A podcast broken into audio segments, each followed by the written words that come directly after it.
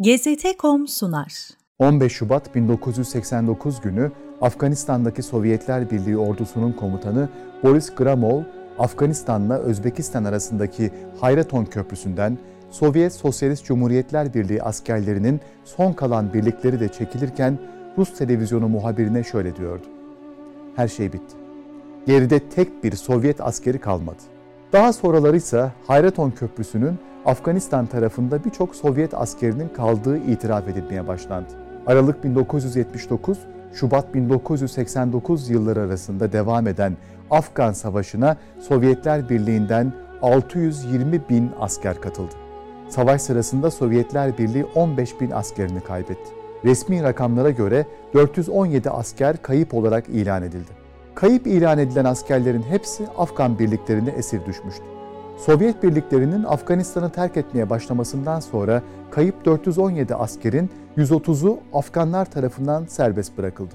Resmi rakamlara göre esir tutulan 100 asker Afganlar tarafından öldürülmüştü. Rusya'daki Afganistan Gaziler Birliği, Afgan mücahit müfrezelerinde 64 Sovyet askeri personelinin Sovyet ordularına karşı savaştığını ilan etmişti. Bağımsız Devletler Topluluğu bünyesinde kurulan uluslararası askeri ilişkilerden sorumlu komite üyeleri Alexander Lavrentiev ve Nikolay Bystrov, Afganistan'da kayıp Sovyet askerlerinin bulunması için bir girişimde bulundular. Lavrentiev ve kendisi de 12 yıl Afganistan'da esir kalan Nikolay Bystrov'un girişimleri sonucu Afganistan'da 29 kişi bulundu ve bunlardan 22'si geri dönmeyi kabul etti. Bağımsız Devletler Topluluğu bünyesinde kurulan komitenin açıklamasına göre Afganistan'da 266 Sovyet askeri hala kayıp. Batı medyası ise Afganistan'da esir düşen Sovyet askerlerinin sayısının çok daha fazla olduğunu ifade ediyor. Sivil toplum kuruluşlarının ve bazı uluslararası kuruluşların açıkladığı rakamlar Afganistan'da esir düşen Sovyet askerlerinin sayısının 417'den daha yüksek olduğunu gösteriyor. Sovyetler Birliği Aralık 1989 yılında Afganistan'daki Sovyet Birliği kuvvetlerinin eski askeri personelinin affı adıyla bir af kararı çıkarsa da esir düşen Sovyet askerlerinin büyük bir kısmı geri dönmeyi reddetti. Çünkü geriye döndüklerinde ağır bir hapis cezası ile karşılaşmaktan korkuyorlardı. 1991'de Sovyetler Birliği dağıldıktan sonra Afganistan'daki eski Sovyet askerlerinin bazıları vatanlarını görmek için ziyaretler gerçekleştirdiler. Rus basını yıllarca onlardan Afgan Savaşı'nın hainleri olarak bahsetti. 2014'te Rusya ile Ukrayna arasında patlak veren savaş sonrası ise Rus medyası daha çok Afganistan'da esir düşen Ukrayna kökenli hainlerden bahsetmeye başladı. Konunun gündeme gelmesinden sonra birçok Rus ve yabancı medya temsilcileri Afganistan'da Sovyet esirlerini bularak onlarla röportajlar gerçekleştirdi. Bazı televizyon kanalları eski esirlerin kendi vatanlarına ve akrabalarının da Afganistan'a ziyaretlerini organize ederek 20-30 yıllık hasretlerin giderilmesine yardımcı oldu. Uluslararası Af Örgütü'nün girişimleriyle Sovyet esirlerine Pakistan üzerinden ülkelerini ziyaret etmek için vize kolaylığı sağlansa da bu kolaylıktan çok fazla istifade edilmedi. Afganlara esir düşen Sovyet askerlerinin hepsinin kaderi aynı olmadı tabi. İslamiyet'i kabul etmeleri karşılığında Afgan mücahitler tarafından serbest bırakılan Sovyet esirleri evlenerek çoluk çocuğa karıştılar. Kendilerine meslekler edinen veya eski mesleklerini devam ettiren bu insanların bazıları benimsedikleri hayatta mutlu olsalar da bazıları da ten renginden dolayı bir takım sıkıntılar yaşamaya devam etti. Afgan Savaşı'nda esir düşen Sovyet askerlerinin hikayeleri birbirinden ilginç. Yuri Stepanov, Mahibullah. 1988'de Afganlara esir düştüğünde 18 yaşındaydı. Baş Kurdistan doğumlu Yuri, İslamiyet'i kabul etti ve Afganlar tarafından 1990'da serbest bırakıldı. 1994'te ülkesine döndü ama uyum sağlayamayıp tekrar Afganistan'a geri geldi. 1994'te Afganistan'da Gülalay isimli bir kızla evlendi ve bir yıl sonra bir oğlu oldu. Asıl mesleği elektrikçilik olan Yuri, Afganistan'da pilleri şarj ederek geçimini sağlıyordu.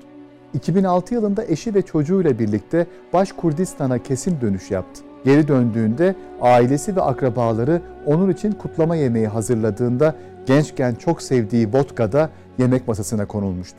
Alkollü içkilerin masadan kaldırılmasını rica etti. Yuri, Afganistan'da yaşadığı evin yanında kendi yaptığı küçük hidroelektrik santralini bırakıp geldiği için üzülüyordu ama ailesine kavuşmanın sevinci onun için daha önemliydi.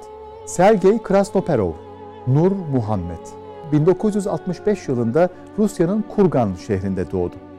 1984'te savaş devam ederken ordu mallarını Afganlara satmakla suçlandı. Söylentilere göre Sergey çok sayıda makinalı tüfek ve topçu parçalarını Afganlara satıyordu. Üstleri tarafından bu ticaret duyulunca Sergey saf değiştirerek Afganların yanına geçti ve kısa zamanda Afgan direnişinin sembol isimlerinden General Raşit Dostum'un kişisel korumalarından biri oldu. İslamiyet'i kabul eden Sergey, Nur Muhammed ismini aldı ve 1994'te ülkesine geri dönüş için yapılan çağrıları geri çevirdi. Şu anda 53 yaşında olan Sergey, Afganistan'da bir kadınla evli ve 6 çocuğu var. Afganistan'da Gor şehrine bağlı Çakçaran bölgesinde yaşayan Sergey, Enerji Bakanlığı'nın yerel bir biriminde araba tamircisi olarak çalışıyor. Gennadi Tsevma, Nek Muhammed. 1965 yılında Ukrayna'nın şu anda en karışık bölgelerinden olan Donetsk'te doğan Gennadi, 1983 yılında Afgan birliklerine esir düştü. Kendisi bu esir düşme anını şöyle anlatıyordu. Aptalca bir şans. Gezerken bir Afgan köyüne girmişim. Orada beni esir aldılar. Gennadi'ye ölümle İslam arasında bir seçim teklif edilmiş. O da yaşamayı seçmiş. Anlattıklarına göre Afgan birliklerinin içinde bulunduğu sırada zorlanmasına rağmen Sovyet askerlerine hiç ateş açmamış. Lakin iki sene önce Donetsk'te aile evine ziyarete giderken eski arkadaşları onun uzattığı elini sıkmayarak hain olduğunu söylediler. 2014'te bir Rus televizyon kanalı Gennadi'nin kardeşi Sergey'i Afganistan'a götürdü ve 31 yıl sonra iki kardeş bir araya gelerek hasret giderdiler. İki yıl sonra başka bir televizyon kanalı Gennadi'yi Kunduz'daki evinden alarak vatanına ziyarete götürdü. 2016'daki bu ziyaret öncesi Gennadi'nin Kunduz'daki eşi ve üç çocuğu babalarının bir daha geri dönmeyeceğini düşündükleri için ağlıyorlardı. Gennadi, Donetsk'te tüm akrabalarını ziyaret ettikten sonra tekrar Kunduz'daki evine geri döndü. Gennadi Tsevma, Donetsk'teki köyüne giderken 1994'te vefat eden anne ve babasının mezarlarını da ziyaret etti. Nikolay Virodov, Nasratullah Muhammedullah. 1960 yılında Harkiv'de doğan Nikolay Virodov, 1981 yılında gönüllü olarak Afganistan Savaşı'na katıldı.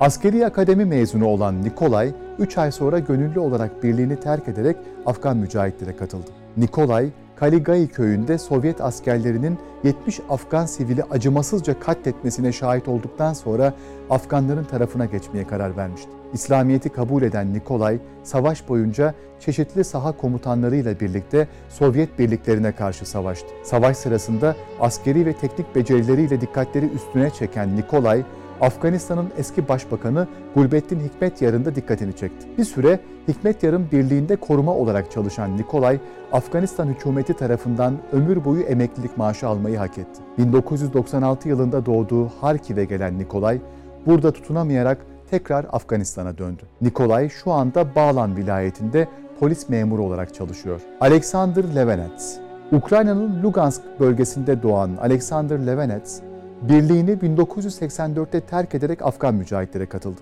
Birliğini terk ettiği zaman yanında arkadaşı Valeri Kuskov da vardı. Sovyetlerin resmi ifadesine göre Alexander, ordu deposundan bazı malzemeleri Afganlara satıyordu. Alexander, İslamiyet'i kendi isteğiyle kabul ederek savaşın bitimine kadar Sovyet birliklerine karşı savaşmıştı. Arkadaşı Valeri Kuskov ise çatışmada vefat etmişti. Şu anda taksi şoförü olarak çalışan Alexander hayatından memnun ve geri dönmeyi hiç düşünmemiş. Birkaç yıl önce kendisiyle röportaj yapan Rus televizyoncuya evim, arabam ve iyi bir ailem var. Daha ne isteyebilirim ki diye cevap veriyor. Rusya ve Ukrayna doğumlu Sovyet askerleriyle birlikte bazı Özbek ve Tacik kökenli askerler de Afgan mücahitlerine esir düşmüşler. Ruslara göre Özbek ve Taciklerin Afganistan'a uyum süreci daha kolay olmuş. Çünkü en azından din, dil ve görüntü olarak bir avantaja sahiplerdi.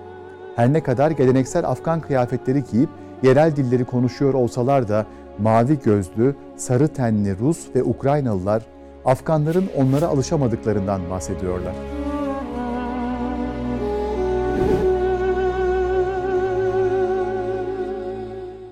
GZT.com sundu.